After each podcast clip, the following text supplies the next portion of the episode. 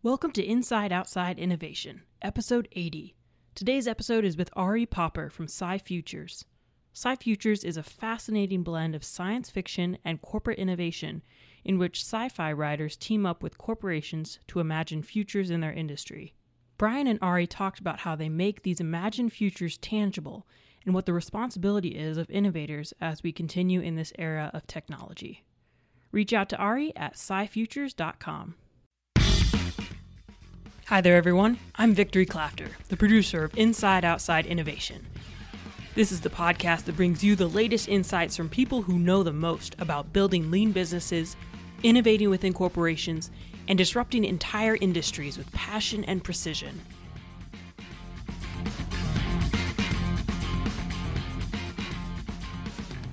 We live in such interesting times where the world is changing so quickly and big companies are really struggling to get their heads around the opportunities and changing culture. So I had an epiphany about six years ago, actually during a science fiction writers class, where I thought, you know, sci-fi storytelling could be a really interesting way to help grease the wheels of innovation and get organizations inspired. So we basically work with our clients closely to help them get educated. So looking at the emerging technologies, the big trends, all the kind of disruptive forces that are influencing their business and actually peripheral businesses as well. And then uh, we kind of co-create a kind of preferred future vision. Um, and lots of companies have that. You know, they have dedicated initiatives to understanding where the world's going, making sure they're kept up to speed on disruptive emerging technologies. But often they fall short in terms of really getting traction with that material. So our secret sauce is really kind of taking that and really making it work much harder for them through storytelling. So we work with actually close to 200 writers now, where we'll take uh, clients' content that we've helped them shape, grounded in the science, facts, and emerging technologies. And yeah, then we'll hand it off to these phenomenal sci-fi writers who will then render these much more compelling, much more inspirational visions of where um, their business could be, still grounded in the facts and the information, but now it becomes a much more compelling kind of north star for the organization to rally behind. And we spend quite a bit of time working on, on projects that do that.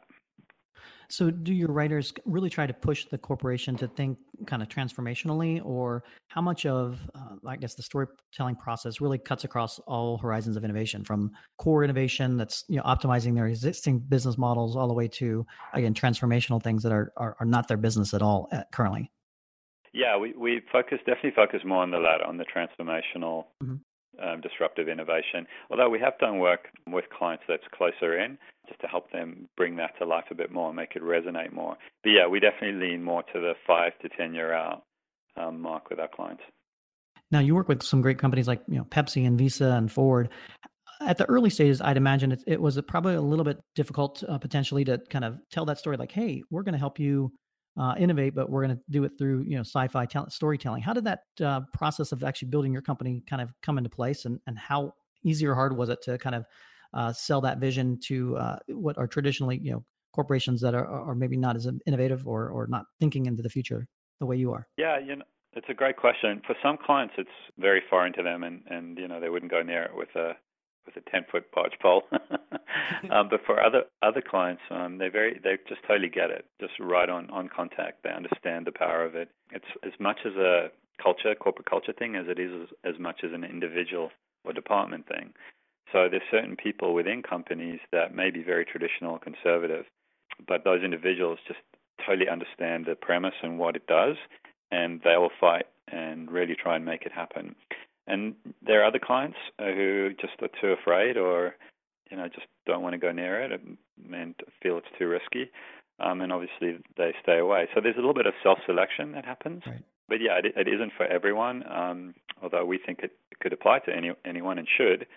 But obviously, for some for some companies, just it just wouldn't work, and, and that's totally fine talk a little bit about how either case studies yeah. or, or otherwise of how people are actually using the future uh, focus and the story around that and how are they applying that to the world business that they're that they're in yeah i mean we, we really try and emphasize the practical value of this work not only to change cult, culture but also to invent new things um, you know we're not doing this just to entertain um, if people want to be entertained they can go see a science fiction film you know, or, or watch one on Netflix.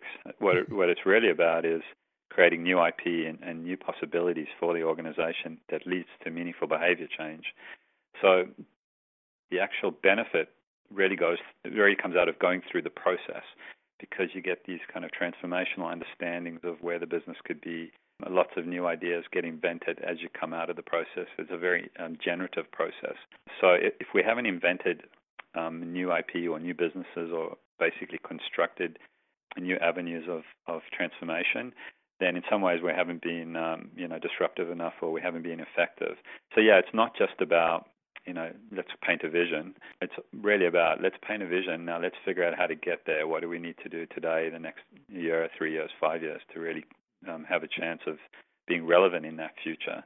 Mm-hmm. And so you know, some of the work that we've done with our clients has really um, demonstrated that in the way their business has transformed. And you mentioned Ford.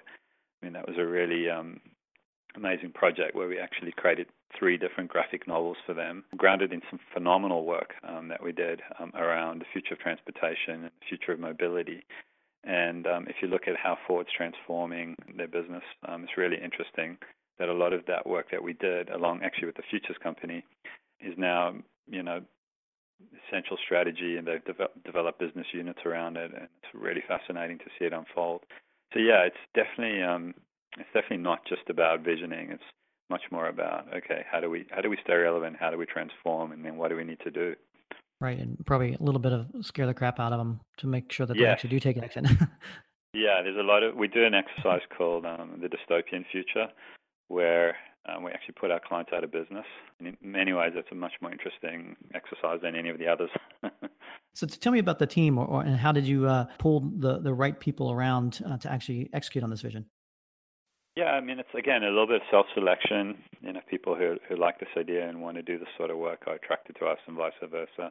But it's a it's a great team because we have a unique combination of strategists, storytellers, but also folks who understand the practicalities around innovation and prototyping and emerging technologies. Uh, yeah, we have a big network of um, freelancers that work for us as well, so we can rely on outside resources too. Um, you know, and over time, it's really cool because when you work in the space, you really get to meet very interesting people, and your network um, extends quite quite rapidly. And also, the other beautiful thing about it, I call it the virtuous circle. The more more work you do for clients, the smarter you get, Right. Um, and then, you know, the better you get for other clients too. So you get this really nice kind of spiraling up effect as well. Um, but yeah, we have a big network, lots of lots of sci-fi writers, and yeah, and, and experts. Yeah.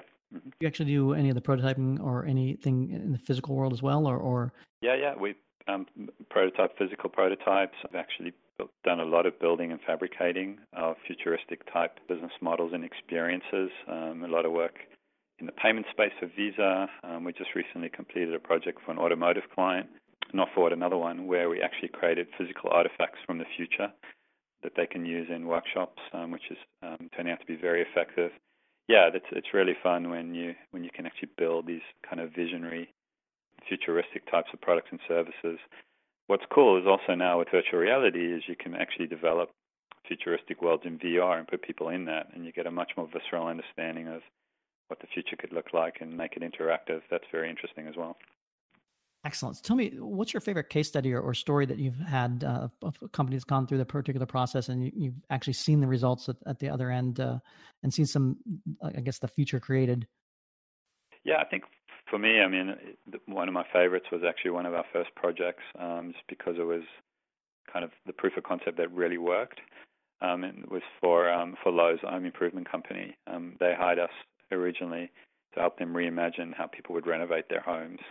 Um, and it's a bit of an old case study now, actually, which is kind of ironic, but um, at the time it was really revolutionary. Um, and what we did is we helped them really get a visceral understanding of what augmented reality and virtual reality could bring to their business, particularly in terms of removing the barriers and fear and guesswork around renovating a home. Um, so we created some comic books and graphic novels for them, really painting a, a really interesting picture of how Lowe's could leverage those technologies. Um, out of that, they developed a work stream, and we prototyped, did a number of rapid prototypes, which they then took and worked with other companies and partnered with companies like Microsoft, and really created a whole platform around that initial um, initial work that we did with them. So it was a really great use case because what it showed was um, if you get the story right and you can capture the imagination of senior executives and they could see a pathway to really getting an advantage, you know, there's there's nothing stopping them from doing that. And, and they really, to their credit, they um, they took the risk and went out and did it.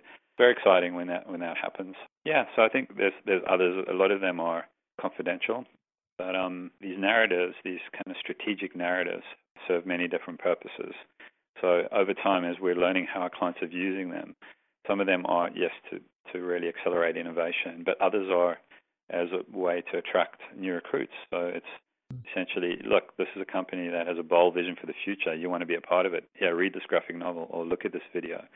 So it's very good for attracting talent. Um, others use it as onboarding.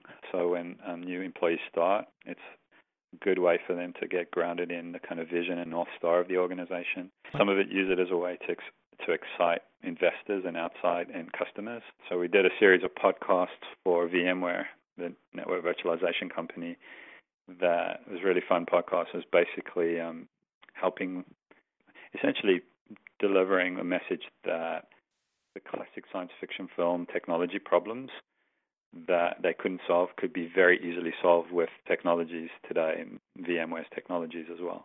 Um, so it was really fun kind of fictional romp through space and time, looking at classic sci-fi films like Star Wars and Star Trek, and then reimagining them using today's technologies again, just a really cool marketing piece for yeah. for the company. Yeah. Well, I think that's so important. You know, culture yeah. is probably the number one factor reasons why exactly corporations exactly. don't innovate. Um, they're tied to their existing business models, and and quite frankly, you know, they hire and and optimize for those existing business models. But you know, as as uh, you know, history has shown us, and and this pace of disruption seems to be uh, speeding up ever faster, and the ability to stay on top is is harder and harder. So I think you're onto something as far as helping companies understand that uh, what got them there won't get them there in the future. So exactly, yeah, and it doesn't work for everyone. You know, some some of our clients just they just couldn't make it work. You know, it just they were too fearful or you know too worried about losing their jobs or being like you know, making mistakes.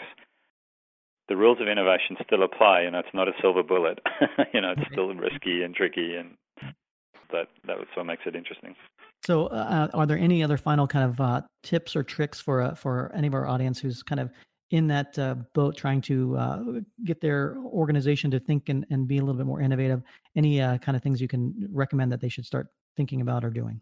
Yeah, I really do believe sincerely that we live in amazing times where there's so much opportunity, and really it's just getting out of, out of getting out of our way and just giving ourselves the permission to dream and fail and yeah, you know, I think, I think for me, it's it's less about specifics. It's more more a kind of rah rah message. It's like honestly, things that you think are science fiction or feel sci-fi like really aren't because mm-hmm. technologies are so amazing today, and there's such interesting opportunities that are kind of literally out there that you just need to believe in and just want to do. And with that kind of belief and will, truly extraordinary things can happen. So it's you know it's less I would say do this, do that. Um, certainly use storytelling. It's just an amazing way to get people on board. But it really is an amazing time. Um, you know, the other big kind of plug that I'm really big on is just the ethics of emerging technologies and mm-hmm.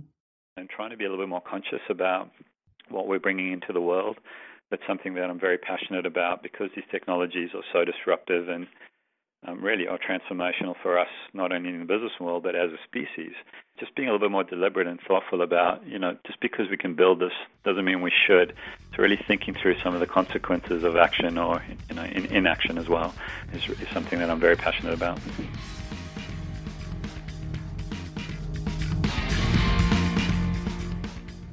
That's the end of another episode of Inside Outside Innovation. Thanks for listening. And thanks to Ari for taking time to speak with us. If you want to learn more about our team here at Econic, check out econic.co or insideoutside.io. Until next time, go out and innovate.